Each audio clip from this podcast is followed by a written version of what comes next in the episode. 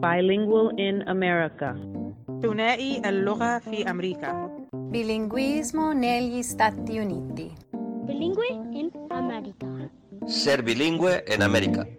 在美国能说两种语言的人。 I'm Suzanne Lasser. I'm Yarina Sancion, and this is Bilingual in America.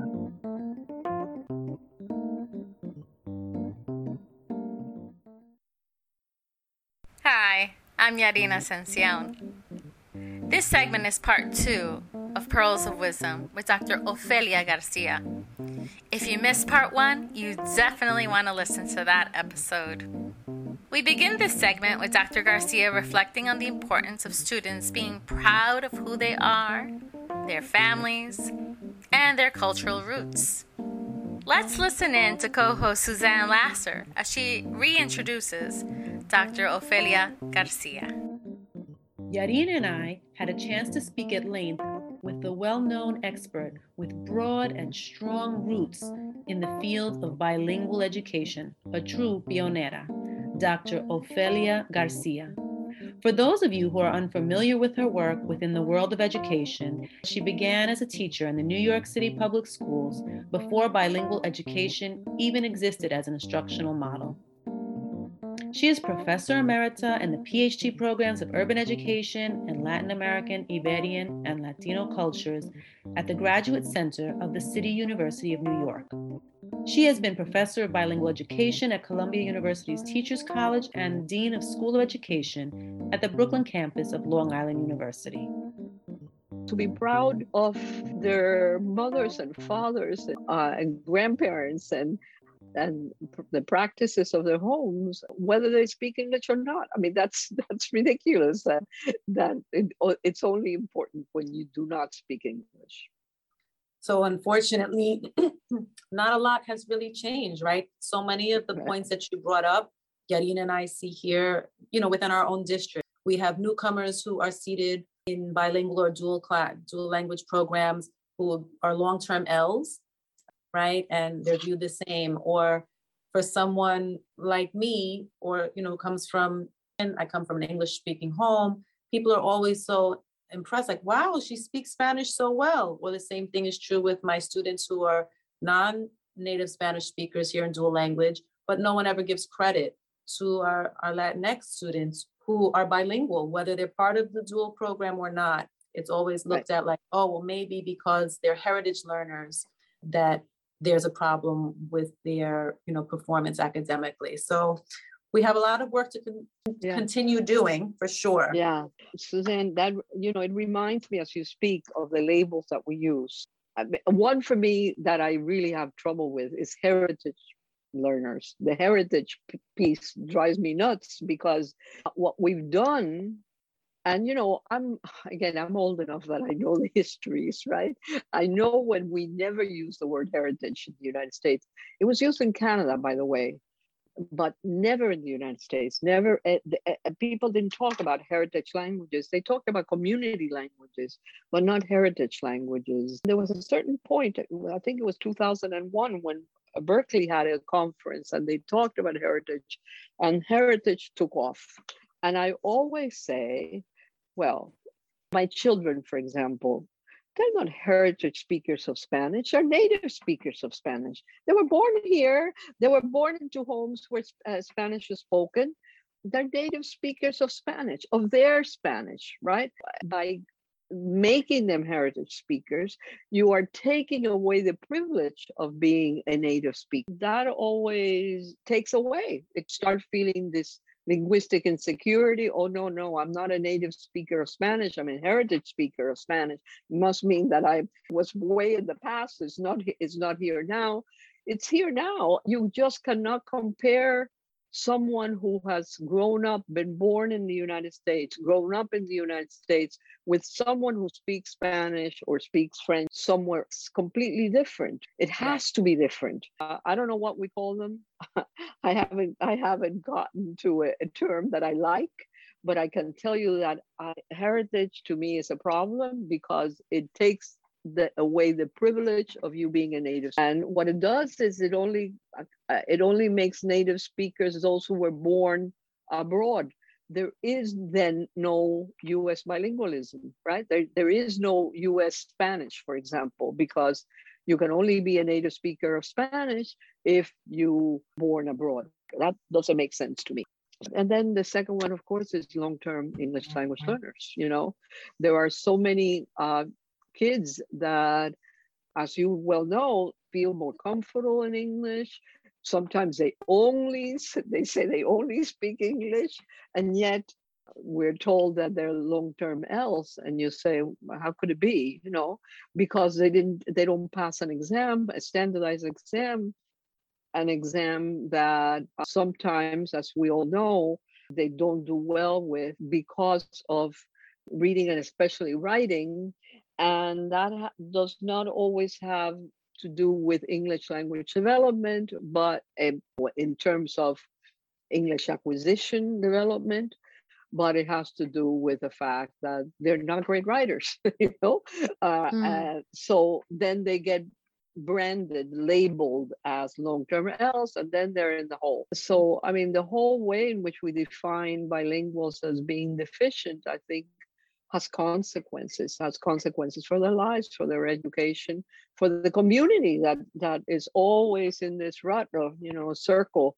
they don't seem to be able to get out of the of that circle I really appreciate the lens that you put on that. And wouldn't it be wonderful if we could redefine long term L's? Like, I, couldn't everybody be a long term L? Because right. you're learning language continuously, Forever. right? That's that's so great, Yarina. You know, I, I talk a lot about emergent bilinguals. And, you know, I, the other day I was just spoke at NABE and I was speaking to some people at lunch, and you know, we were talking about this term emergent bilinguals. And I said to them, look, when I coined or when, you know, when I started talking about emergent bilinguals, I don't, you know, I don't feel, I don't think I coined it, but anyway, I started just, you know, naming it that way. It was when the word bilingual had been silenced completely. You know, it's uh, it was up to no child left behind, no child left behind silenced the word bilingual, right? All of the laws that were the Bilingual Education Act, Title 7 of, of the Elementary and Secondary Education Act, was changed to Title III, which was then English language acquisition. The word bilingual in federal law was completely deleted. I know people who say that there were uh, clerks that went through the law and crossed out every mention of the word bilingual. So it all became English language acquisition. You know, back then we used to call, we used to talk about limited English proficient students, right? Uh, it's not even English language learners was the right term. And I thought, all right, we have to bring back the word bilingual in some way and I started talking about emergent bilinguals because it was a word of naming, you know, naming as consequences. If you don't name, you don't exist, right? So it had to be named in some ways. But I also said, Uh, what I didn't say then, which I want, you know, I want to say now, is that the term the term emergent for me came from the work of a Chilean biologist, his name is Francisco Varela, who actually ended up in Paris. And he he worked a lot with this theory of emergence. And emergence is simply the idea that we uh, we put everything together, we assemble, we orchestrate all of our of all of our stuff together, right? To make sense. And it all emerges. I, I've said the same thing that you said, Yarina, in other words, because what I really believe is that we we are all emergent bilinguals, that all of us, depending on the task that we do, are emergent bilinguals, that there's a, a, continuum of practices, that we all exist in this bilingual continuum that is not even the same for one person because it depends on the task whether you you need you're you're feeling more comfortable in this language doing this than than in this. So it all changes depending on your context. You know, it's it's the an ecological part of language that I think gets dismissed.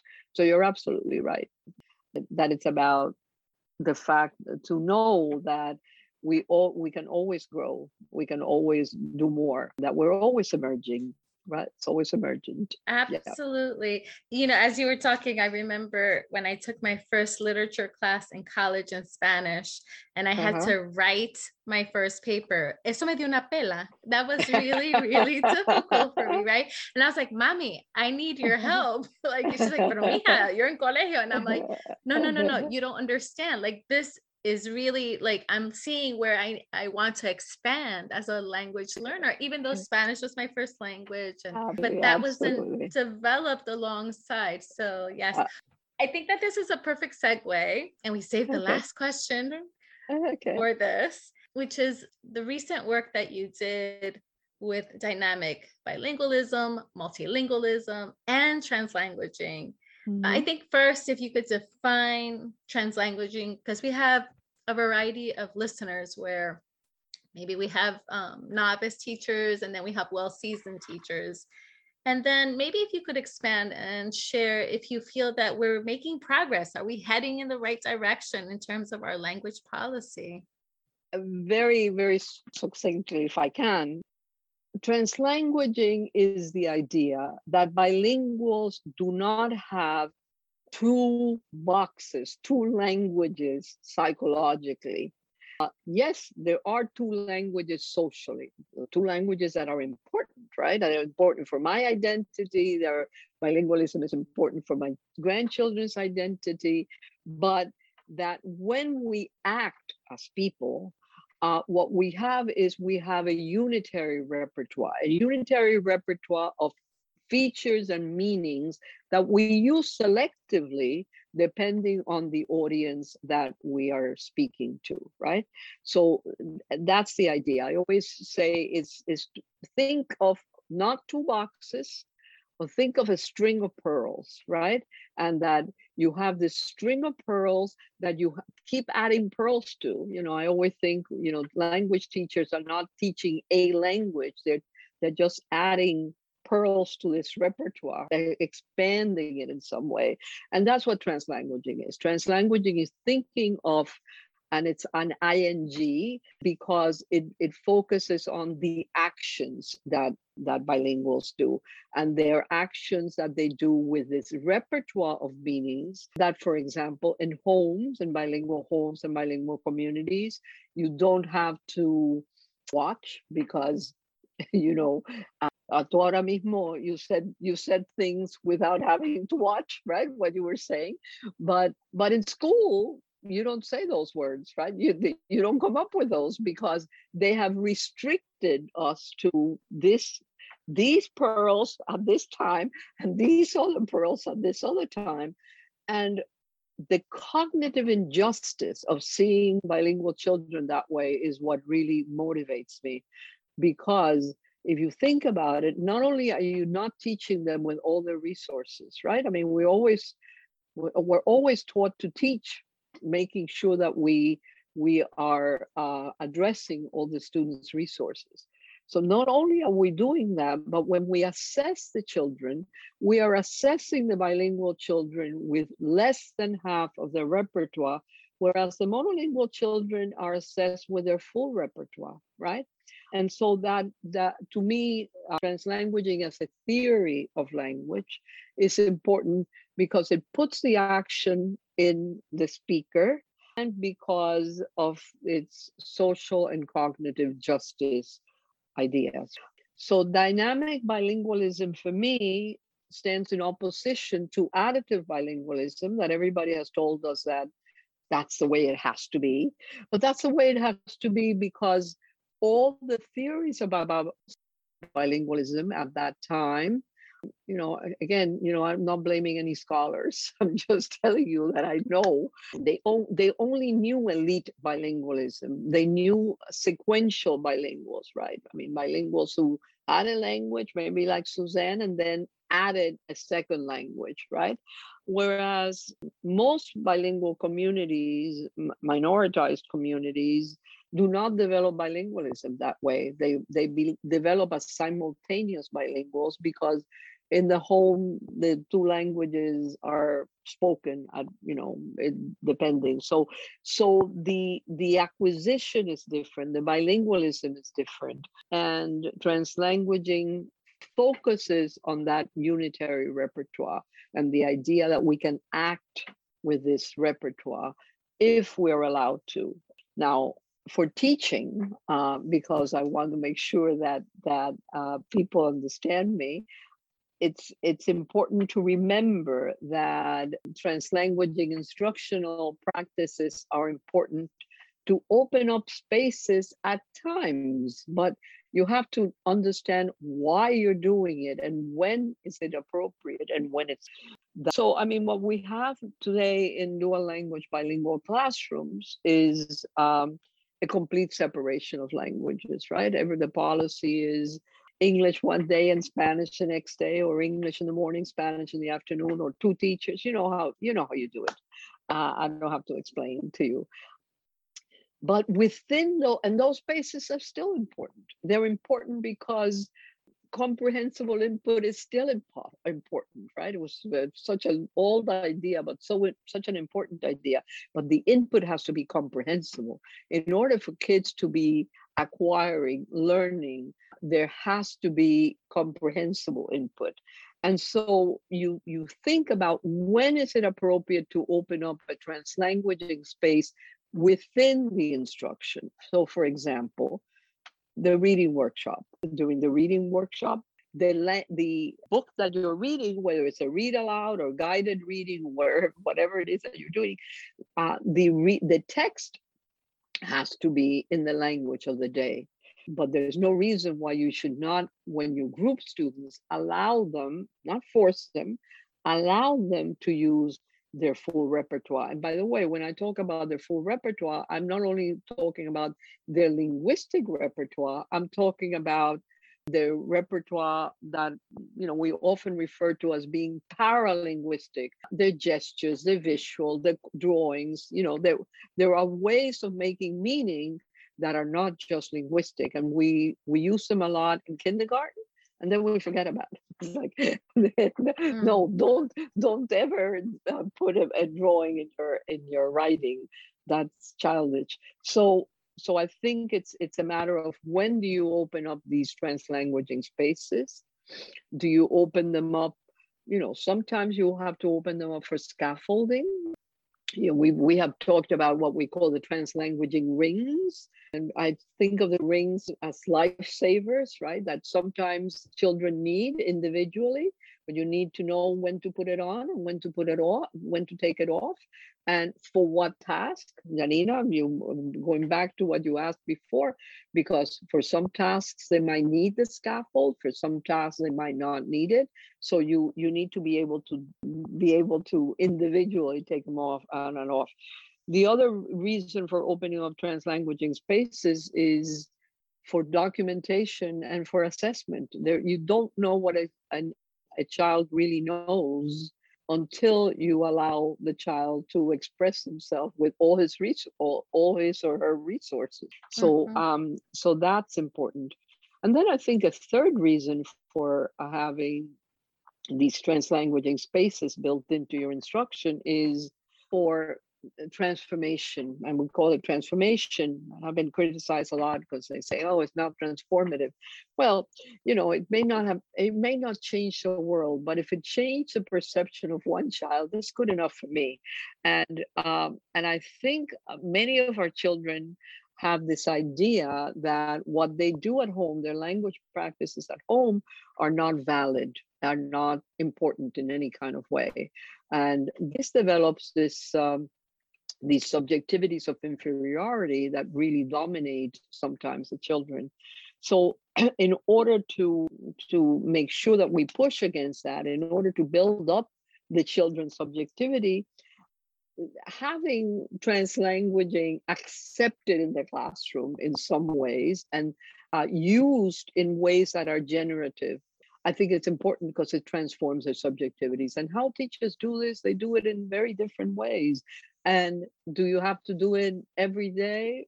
No, you have to do it whenever the child needs it. Uh, but but I think it's important to think about it this way. Otherwise, we are. I had a a colleague, a Frisian colleague. I don't know if you know, uh, Friesland is a, the the northwest part of of the Netherlands, and they speak Frisian there, just related to Old English. And he was a director of bilingual education there. And he always used to tell me, Ofelia, bilingual education has to be for children. It cannot be for languages. And I I think sometimes we have forgotten that lesson when we insist that dual language ha- uh, programs have to always separate languages so strictly that we leave the children behind. So. Mm. It's so important what you share. Um, it reminds me of a youngster that um, came into second grade, and by fourth, she had a very good Spanish skills and reading, understanding in her native language. And they were concerned because they didn't see her advancing. And so I said, Can I just like talk to her and have her read to me in English, but she can talk to me in any language that she felt comfortable. And she demonstrated so much inferential knowledge about the book. And she, con tanta soltura, it just like poured out of her. And then I explained to her, I said, This is why I'm doing this with you. And I really just want you to show me everything that you know and understand. And she just did.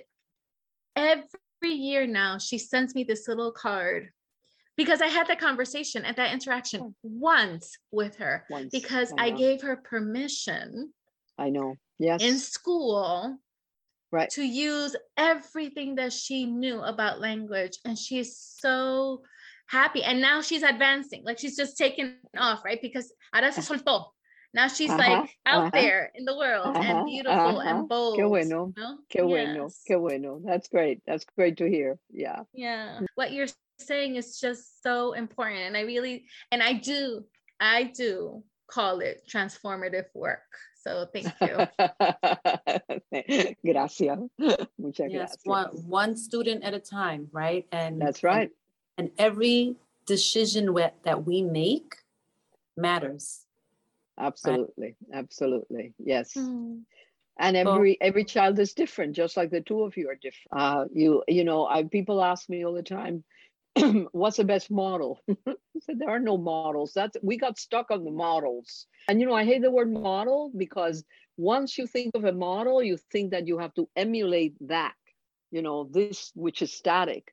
And and instruction cannot be static. Education has to be you know dynamic in the sense that it has to adjust to the community that you have and every community is different. And then within the community there are more differences in classrooms. You can't have one model. You have to you have to be able to adjust your philosophy of education of bilingual education to the community. So, Felia, we want to thank you for being so giving of your time and this exceptional, relevant conversation. And, uh, you know, definitely in quotes, your pearls of wisdom. gracias gracias Susan te, te- te lo agradezco mucho y gracias por la invitación Ha sido un placer y good uh, luck to you thank you. thank Okay. you ofelia beautiful As we close this episode, we think about the pearls shared during this part two. If you don't name it, it doesn't exist. There is a bilingual continuum. We are all emergent bilinguals because we're always emerging as language learners. Growing a language is adding a pearl one at a time. And translanguaging is a lifesaver that allows teachers to teach with all of their language resources. It gives a lens to holistic assessment and it's transformational.